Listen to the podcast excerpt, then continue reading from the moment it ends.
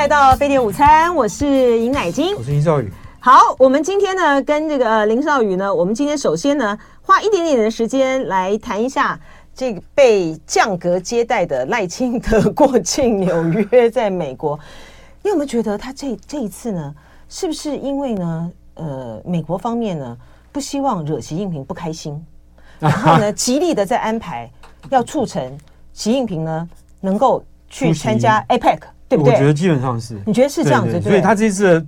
北京的反应这次特别低调，但或者是不如不如我们事前想的那么高调。不然你想要北京怎样？不，本来大家都在猜测说他会在这个台海又周边又演习啊。哦，对不对？对，但是呢，就说因为我觉得最重要的是，因为就是要去促成习近平到美国去参加 APEC 旧金山。对，甚至于说在 G20 的时候呢，两个人是不是就可以在场边对场边就可以再会会晤一下哈？所以呢。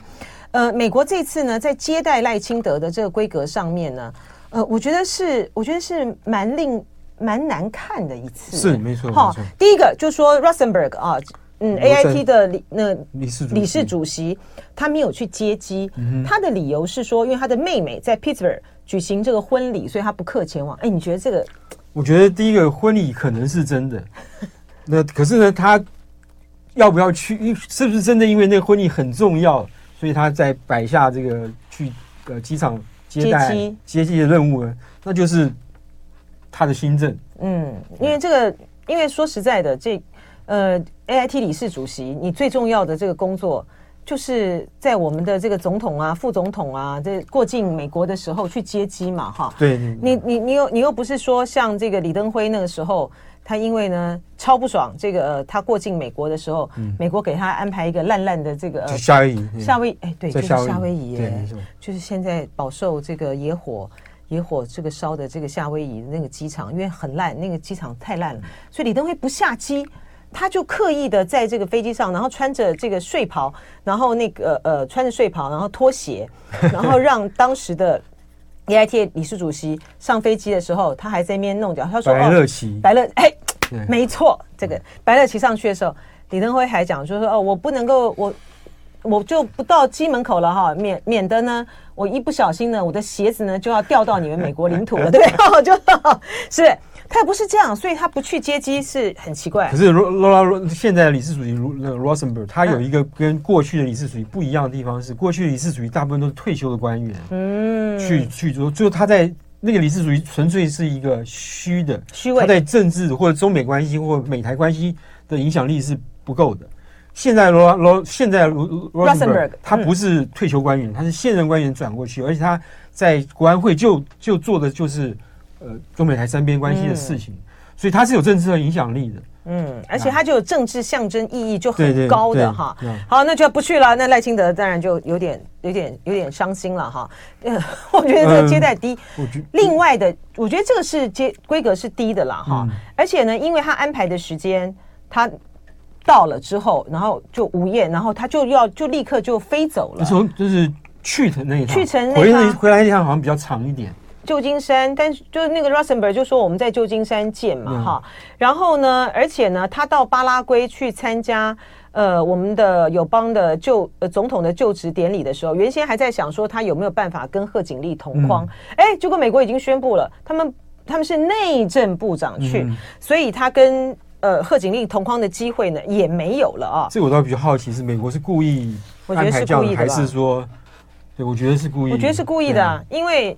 贺锦丽有什么了不起的？他没有什么，他一定可以排开任何事情。哎，可是我跟你讲，他搞好要参加他儿子 乱讲，他我不知道，对他儿子的婚婚礼或什么之类。但是呢，我觉得这个呢，这个这个对我们来讲不太好，你知道吗？嗯、我不是说他不能够跟，呃，我不是说那个赖清德不能够跟贺锦丽同框对我们不好，而是说美国派一个内政部长去参加。巴拉圭新任总统的就职典礼，感觉上对于巴拉圭呢就没有那么的重视。这个巴拉圭跟我们的邦交，我们现在要靠美国大力的这个支持啊。所以说，就长远来讲，假设他真的是为因为是顾忌中国大陆的反应啊，所以降低到内政部长去的话，可是看了这个线段之后就难说了哈。好，这是一个，另外一个就是说，还有一个迹象就是。呃，赖清德呢在纽约的乔宴演说的时候呢，他就数度哽咽了哈。他数度哽咽呢，然后他就讲到说，不管极权主义对台湾的威胁有有多大，哈，我们绝不畏惧退缩啊。那那我看他听他讲那个集权的时候，我就很想想到，好像蒋经国时代、蒋介石时代，我们讲那种暴政必亡、集权什么。他是学那个法国马克宏吗？啊，真的。马克宏说这个帝国主义又起来了，啊、他到底指的是哪一国？他也没讲、嗯。我跟你就说他，因为美国已经三令五申。要赖清德低调、低调、低调了哈，所以他的言行呢，其实都是一些刺激的因素了哈。他大概觉得他已经忍到这个地步，我总是能够在我们自己乔宴的场合里面骂一下这个呃中国大陆嘛，而且我也没有指名嘛，我只说极权主义嘛哈。那他数度哽咽，速度哽咽的原因是什么呢？想到他自己，不对啊，他应该很习惯美国这个高压的政策。他没有啊，没有，我觉得他应该从他这个想要。参加初选开始就美国就就开始盯着他啦，嗯，对不对？嗯，已经已经已经好几次给他难看了，对不对啊？那我觉得他应该是想到这次那么的凄惨，所以悲从中来。不会啊，我觉得这次他刚开始几次应该是悲从中来，觉得绑手绑脚，现在应该是表演。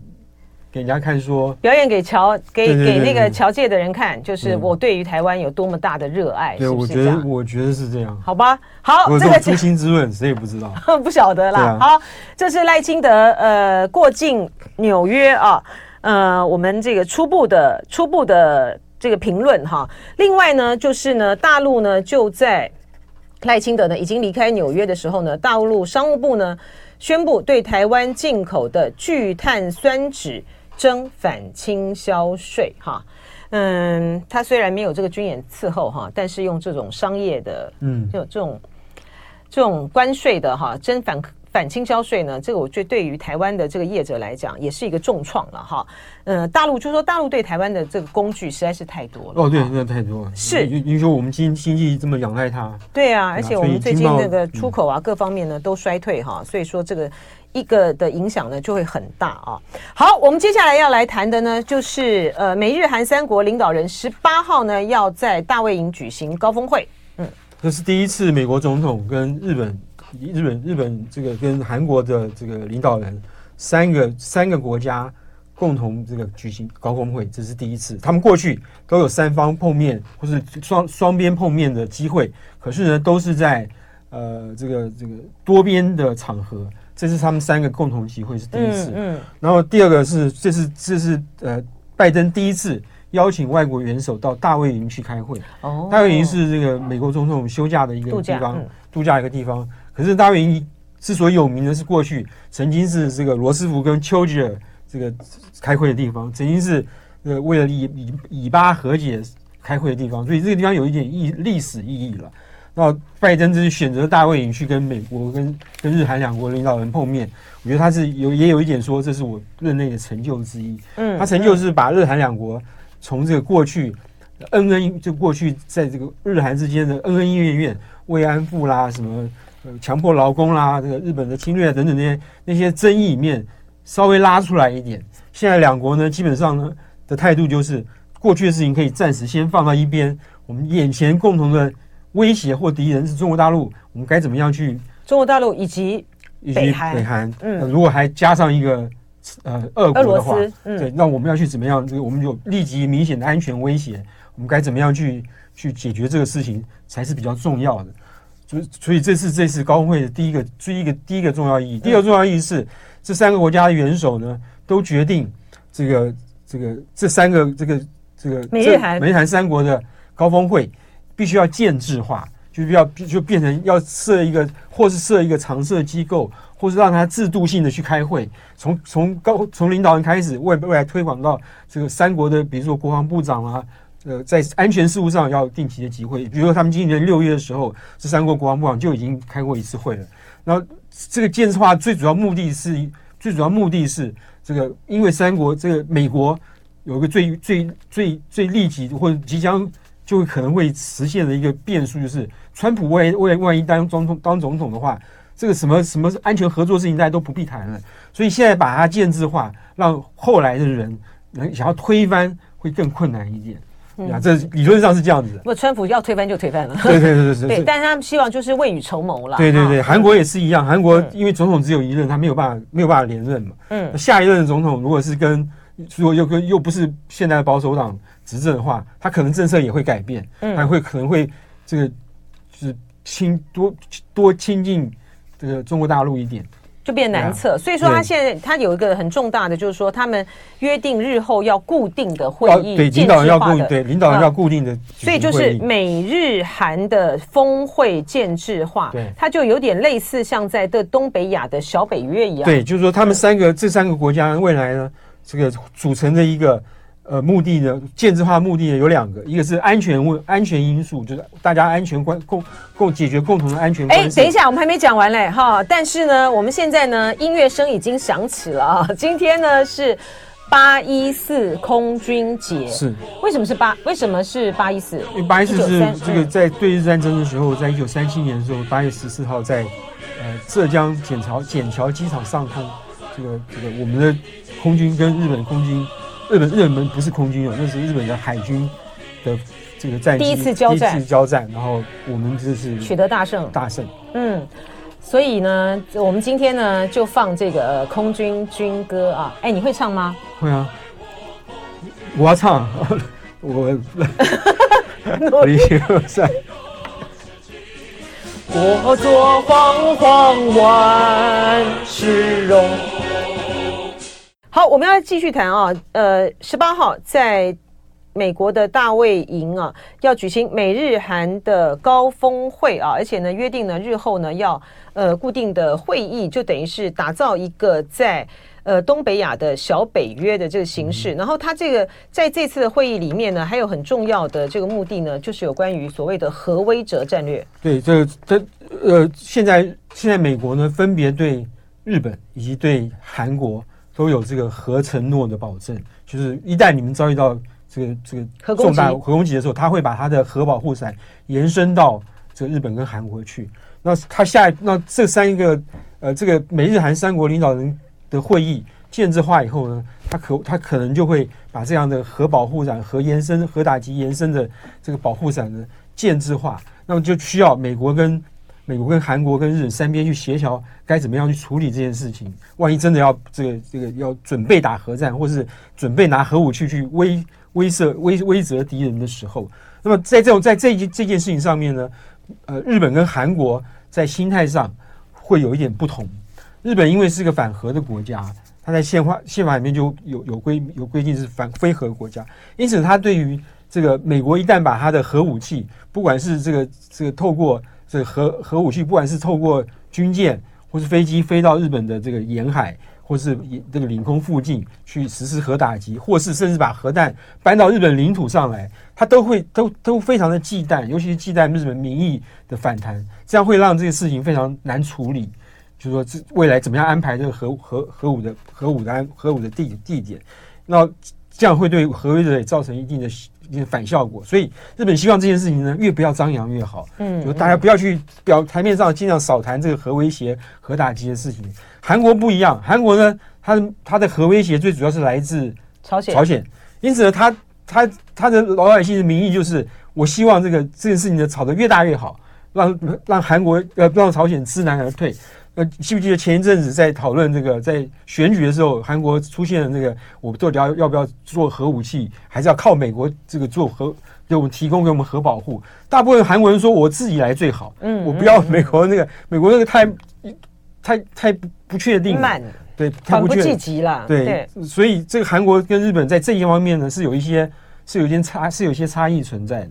所以这个双方呢，未来要如何执行执行他们的延伸核保护伞的这个战略，它还有一段长时间的要磨合，对不对？可是这个这个趋势就是三边成立一个安全的组织，嗯它可以处理军事上的事情，也可以处理经济作为一个武器化、作为一个工具的的的的的的事情都可以。它还包含经济层面，它还还包含经济层面。它这次也会讨论，比如说这个呃这个半导体啦。怎么样去加入这个这个呃供应链啦等等，加入美国，加入美国的那个拉起来的这个供应链，对对对。对对然后三星除了三星，三星到美国投资之外，呃，三星也要到日本去投资，对对对，嗯。然后他们两个，这个韩国跟日本之间，跟中国，因为他们要考虑到跟中国之间的关系嘛，哈，两国的考虑呢又不太一样啊。韩国呢比较不希望呢切断跟中国之间的这个贸易，或是不愿意再疏离跟这个中国经贸经贸关系。嗯对日本就相对来说就比较没有这么考虑这件事情。日本担心的是，万一台海有有战争的话，万一对到它会影响到它的经贸，嗯，会影响到它的安全啊，跟它的这个经贸哈。另外呢，他们在这次的这个会议上面呢，也会通过像什么共享情报啦啊等等啦，而且三三边的联合军联合军事演习会增加，会增加，有三边的，过去是美日美韩个别都有。现在是三边要联合军事，那就是另外一种另外一个规模。对，那所以所以这就所以才叫做它是小北约嘛。是是。因为联合军演，然后万一有事，因为你要面对的有好多方的威胁啊。嗯、呃，北方来自于对于日本来讲，北方就是来自于中国、俄罗斯。嗯哼。呃，它也有韩也有朝鲜了哈，因为朝鲜也会把这个日本放在里面。那对于韩国来讲，首要的呢，其实就是针对是朝鲜。那未来变成以后就变成小北约跟小华沙，嗯，小华沙就是美呃中国、朝鲜跟俄国嘛，这三个这三个国家现在看起来是越来越走越近的，嗯，对。然后在军事上了，在军事上，然后这个这个美国、日本、韩国在军事上，在军事战略上面的也是越走越近，然后。这个王毅，然后是中国大陆也当然会想办法在这一段时间去想办法去跟日韩的这个领导人这个接触，希望能够这个维持关系。可是呢，这个呃，王毅呢前一阵子举用一个非常就就在西方国家来说是一个非常粗俗的这个比喻。他在青岛的一个青岛一个论坛上说，不管你这个你把你的头头发染的金染成多么金色。不管你的鼻子削的有多尖，你永远不可能成为一个欧洲人或是美国人。嗯，这话这个听起来很传神，可是大家觉得这这比喻实在是这个在那个呃就会引起了一些觉得说有带有歧视，因为他这是讲给日本呐啊，讲给主要是讲给日本听的啦啊，嗯，但是呢，就说就日本来讲，岸田他现在也是在积极的在安排，希望能够在 G 团体啊啊，嗯，还有这个 APEC。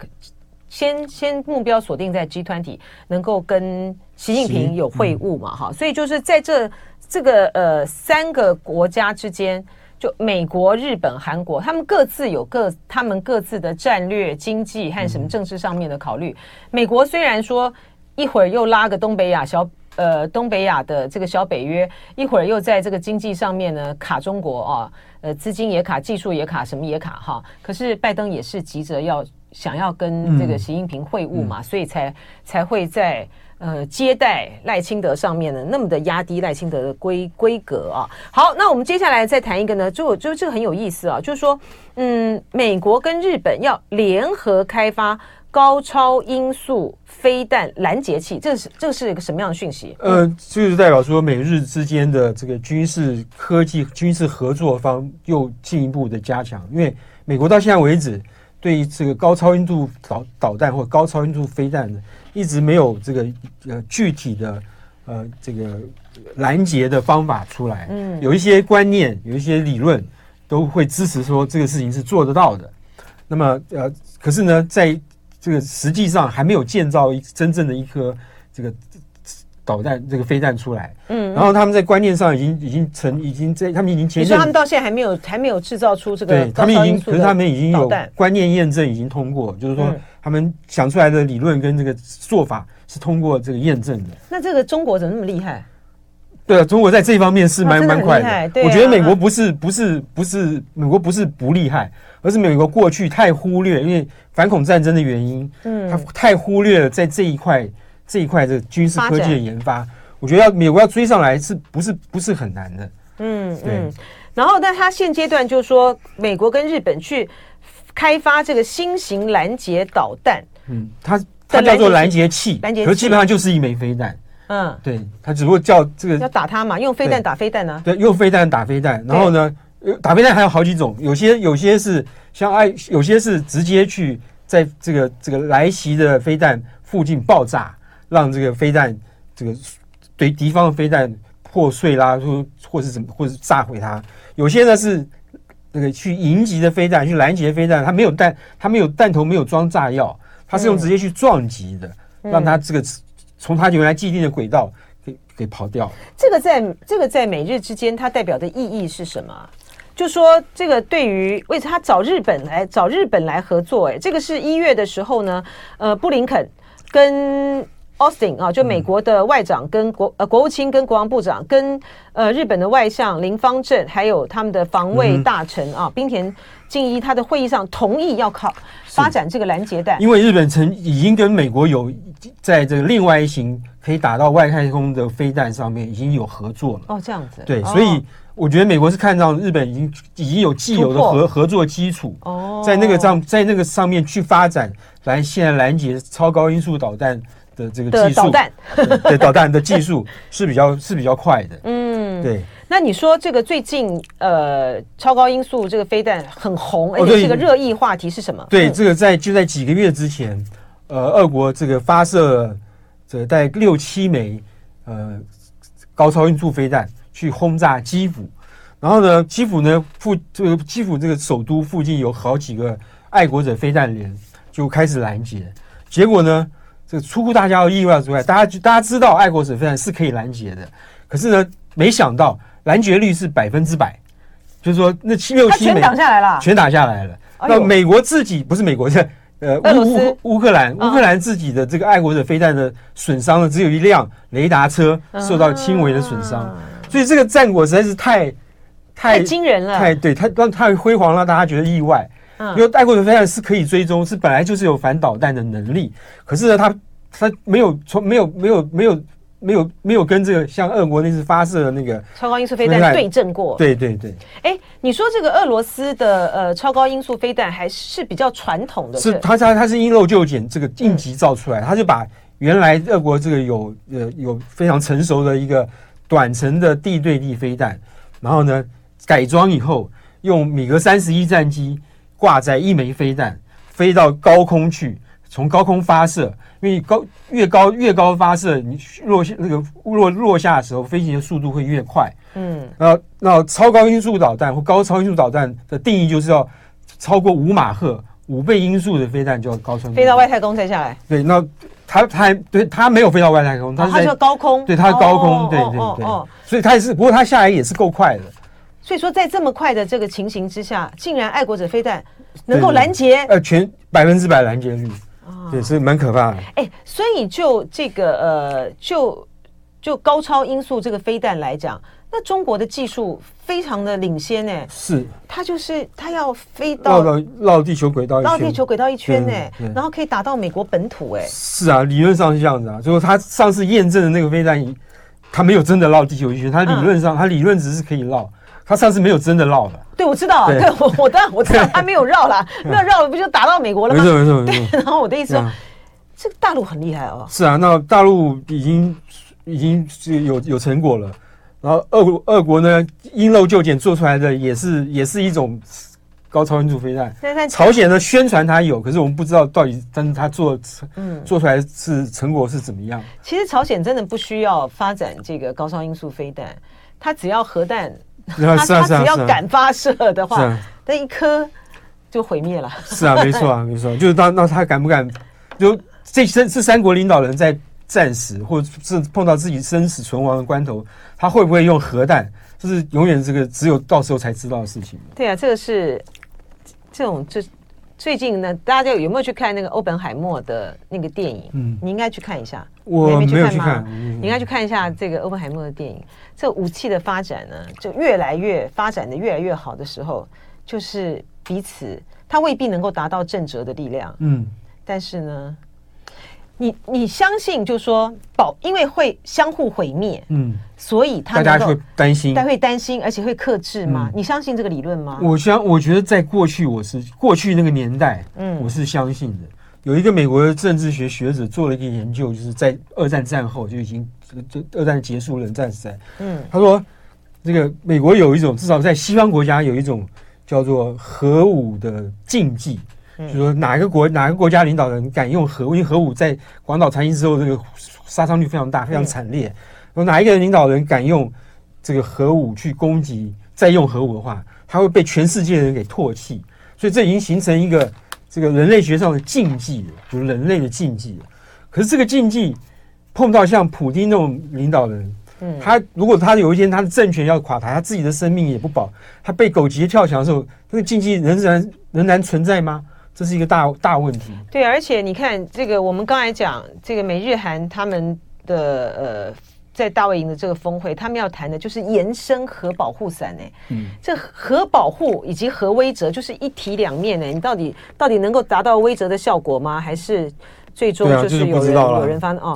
哎，这个转身有天堂讲了一个讯息，蛮有意思。他说，传闻八月五号凌晨，中国在西北发射了一枚 DF 二七，精准命中在南海，南海吗？南海高速行驶的靶船 DF 末。DF 二七末端突防是十五倍音速啊，快，非常快，嗯嗯，据说让美国印太司令震惊。这我我听说了，可是没有人证实，就是不知道就不知道该怎么怎么去证实。好，这个就是这个美日呢要开发新型的拦截导弹啊，它的目的当然就是在这面对着中国跟俄罗斯的。呃，还有朝鲜啦，高超音速的这个弹头，但是就理论上面来讲，比较有意义的，它其实是在防中国啦。对啊，因为俄、嗯、俄罗斯的那个技术还是还是比较比较因陋就简的哈，应该是这样讲嘛啊。好，我们接下来要来谈呢，呃，《经济学人》在这一期呢有一篇对于呃拜登的中国政策呢是很严肃的哈，这个批评他说中国的。拜登的中国战略无效啊！脱钩呢是骗人的空话，既昂贵又危险。对，这个他的这个这个，而且这篇这个是他的这一期的封面故事，所以全球封面吗？对对对，全球封面故事，他就是讲说拜登的这个中国政中国政策，他是第一次用这种，我我我的我的印象是第一次用这种这个几乎全篇都这个在指就在批评。拜登的这个中国政策，嗯，他说中国政他的中国政策表面上看起来是有效的，嗯，比如说从很多数字来看，比如说美国跟这个美美中之间的贸易投资，这个也在削，也在这个急剧的减少。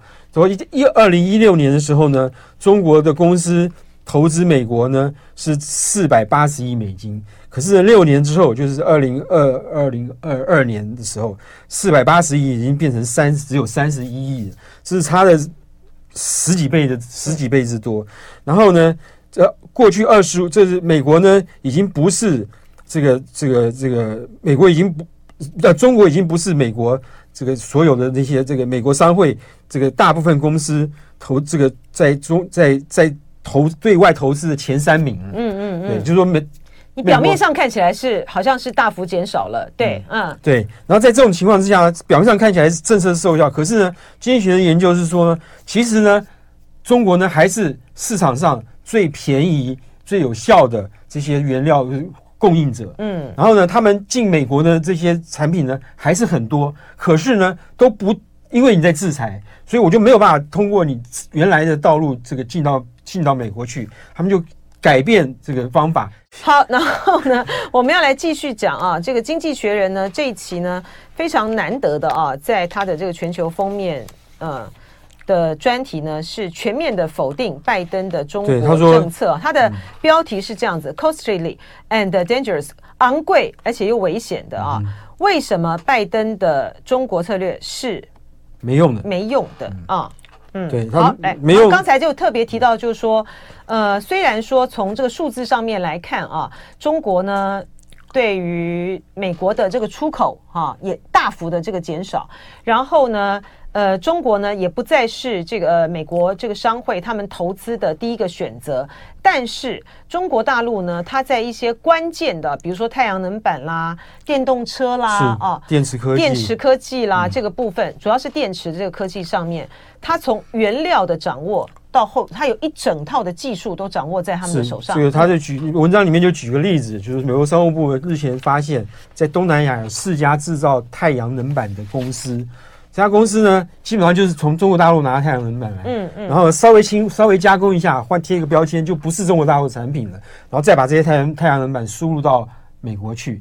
那么，这就是这就是在中国大陆这个第一个，也中国大陆中国也许是这个有有有意在寻找这种替代道路进到美国去。另一方面，这个做生意，资本主义的长处就是会这个顺着这个顺着这个时势去，这些这些做生意生意会自己去找路走。嗯，然后呢，他就等于说，可是，在这种情况之下，呃，你改变了供应链，供应链变成这个。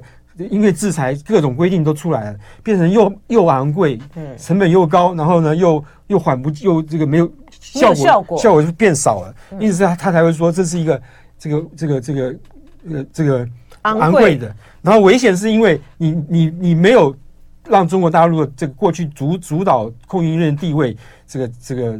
降低，你反而深化了中国大陆跟那些厂商之间的关系哦，像东协啊，还有像电池啊，所以这这所以这是他说他是危险的危险的这个原因是原因。嗯、这个《纽约时报》呢，它呃前两天呢也是有一篇文章，就说你没有中国啊，你的你拜登标榜的。什么绿能啊，干净黑都达不到，没错，因为最关键就是它的电，像这个电池技术啊，电动车它都掌握在这个呃中国的这个手上，然后从一开始的原材料的这个部分，原料部分。那美国不是说这个要做用一个小院高墙策略吗？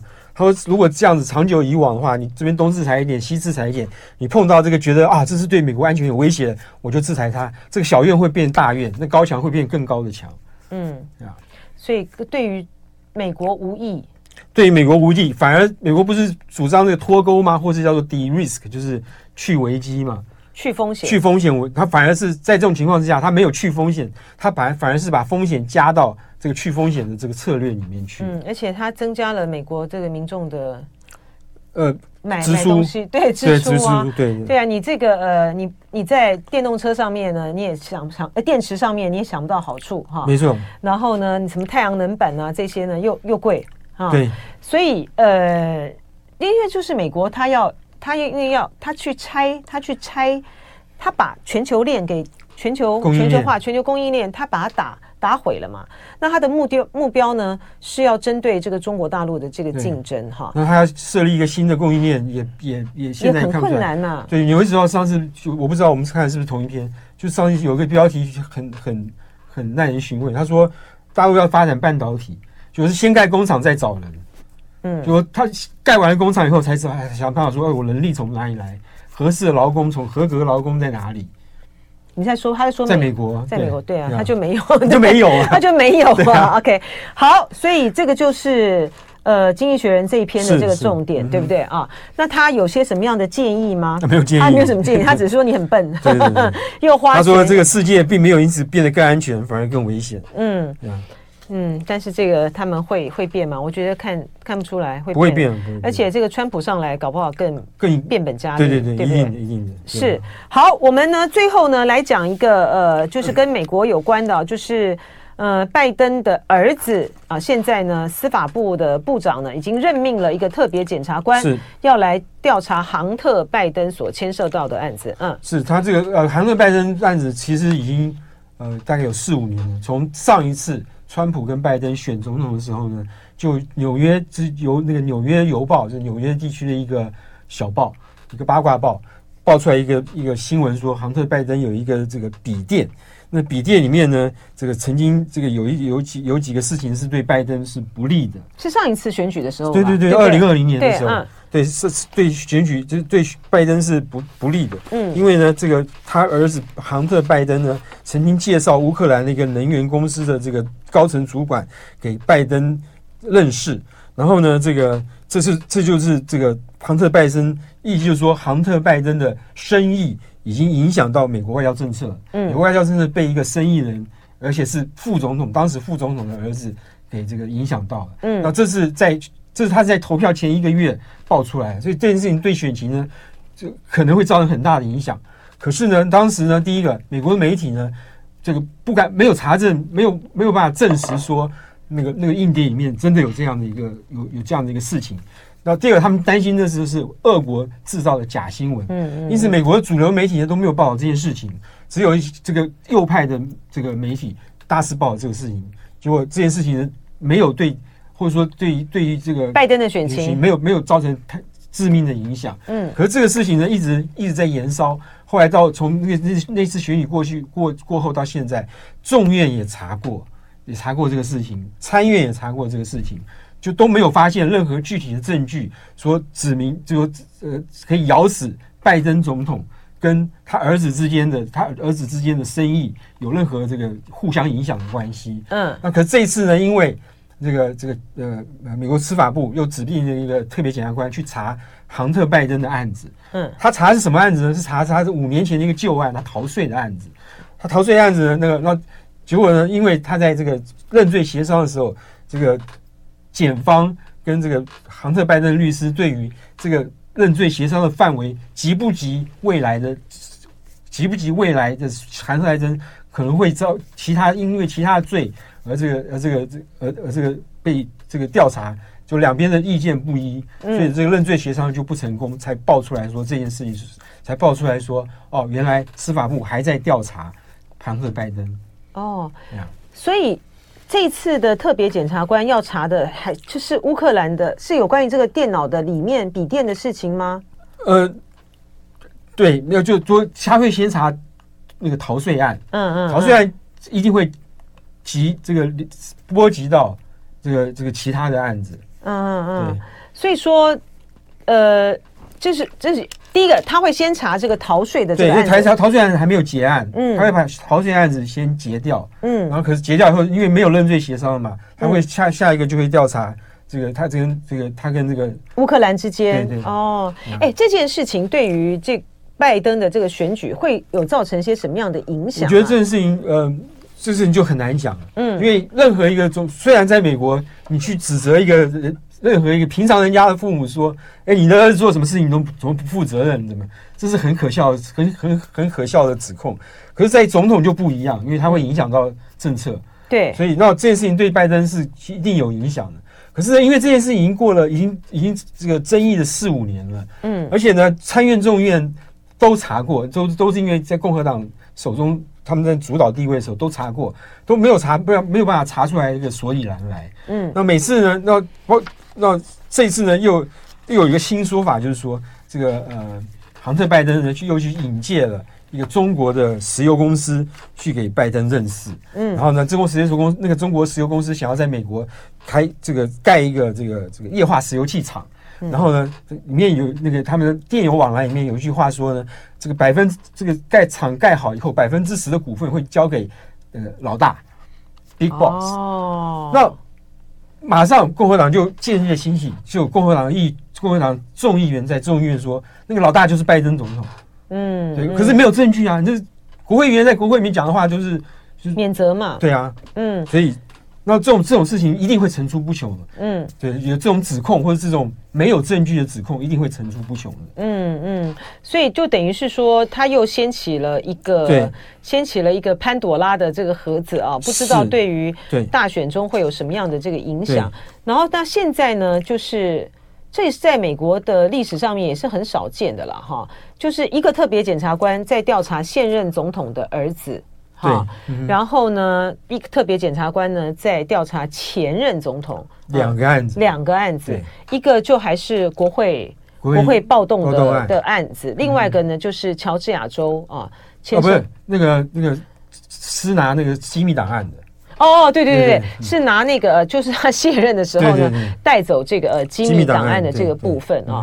那现在的这些的官司，初步看起来，其实对于呃川普的声势毫无影响啊，毫无影响，毫无影响，对不对啊？对。可是有没有这那这个案子会不会伤害到拜登呢？我觉得有可能，可是不会伤害，也许不会像。如果第一次爆出来这么这么大，嗯，因为已经四五年了，你四五年你你共和党也查过，嗯，也都没有也都没有也都没有下文呢，嗯嗯。好，这个就是有关于杭特拜登的这个案子哈，我们要来这呃再深入的去讨论一下哈，就是有关于呃究竟啊这个拜登的。假设这个《经济学人》讲的这个东西，我认为他其实讲的是蛮对的了哈。就说《经济学人》，你也很少看他呢，对于呃，对于这个呃美国的一个政策是，他就采取一个这么严厉的一个批评啊，就是他的中国政策呢，他这个是是是混乱啊，而且这个是昂贵的，而且是失败的哈。他其实主要的是集中在这个经济的这个层面上哈，但是呢。就说就整体的整体的这个美中关系之间，他们在这个经济、在军事和政治上面，呃，他们虽然美国虽然很想要把它切开处理，哈，比如说经济归经济，好，我战略围堵为呃经济经济归经济，我知我。禁止的禁止，然后呃，什么有案外包做有案外包，然后去风险化做去风险化，然后战略的部分呢，他也不断的在拉拢他的这个呃盟国哈，然后要来去行塑一个围堵中国的一个氛围。可是呢，他在政治上面呢，他又是极力的，比如说我们刚才讲到，他这样极力的要去安排，呃，希望习近平跟这个拜登呢能够在 APEC 会面，他们难道不感不感觉到？这中间的这种混乱性嘛，它是没有办法没有办法统合起来吗？只好一块一块的这样走吗？我觉得这样分割处理是对美国是最有好处的。嗯，对，一方面政治上不必跟中国闹翻，不必跟中国翻脸，就对他这个对，然后可是这个做法上仍然对中国强硬，用围堵方法。这是对美国最有最有利的、最有最有利的做法。可是，就说他因为现在是因为反中的这个气氛很高涨嘛，所以说他在这个呃围堵这策略上面呢，他也不敢松手哈。可是拜登呢，只要显示出来说，显示出来说一点像这个呃，比如说、这个、退缩，对退缩、嗯、哦。嗯，不是不是不是，我要讲的不是这个。可是呢，他的大的这个目标，比如说我的大目标是要跟习近平在这个 APEC 上面峰会，但是但是他又常常出现一些言辞啊，去骂这个呃，比如说习近平是一个独裁者啊。然后在最近的一个场合里面呢，他又说呃，中这中国是一个 bad 啊，就是很坏的国家啦啊，他们就像是个定时炸弹一样。这到底是属于一种在对内的？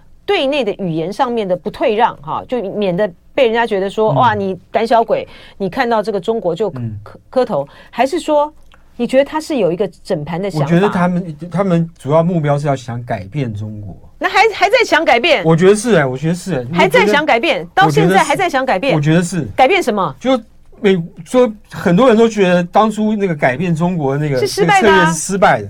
可是像拜登这种老一辈的。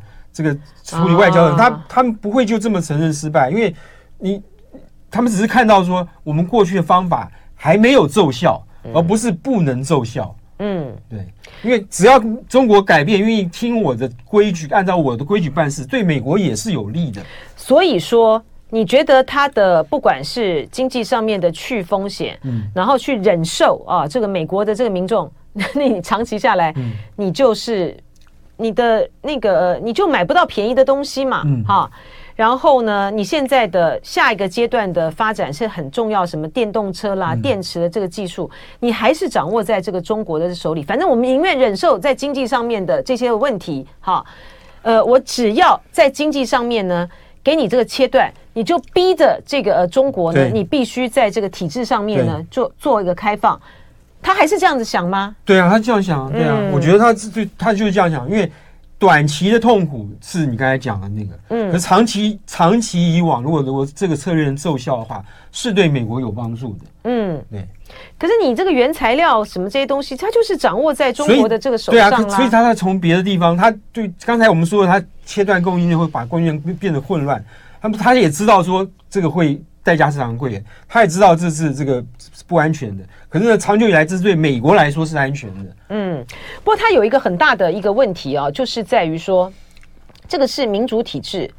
跟这个大陆的这样子的一个共产党的领导体制一个最大的差别，对，因为呢，他们都做不，他们都做不久，最多八年，是啊是啊，最多八年，这大陆没有，大陆没有这方面的问题啊，是是，所以他一任可以定五年、十年，啊，像像习近平现在呢，都已经要迈入的第三个第三个五五年的任期了。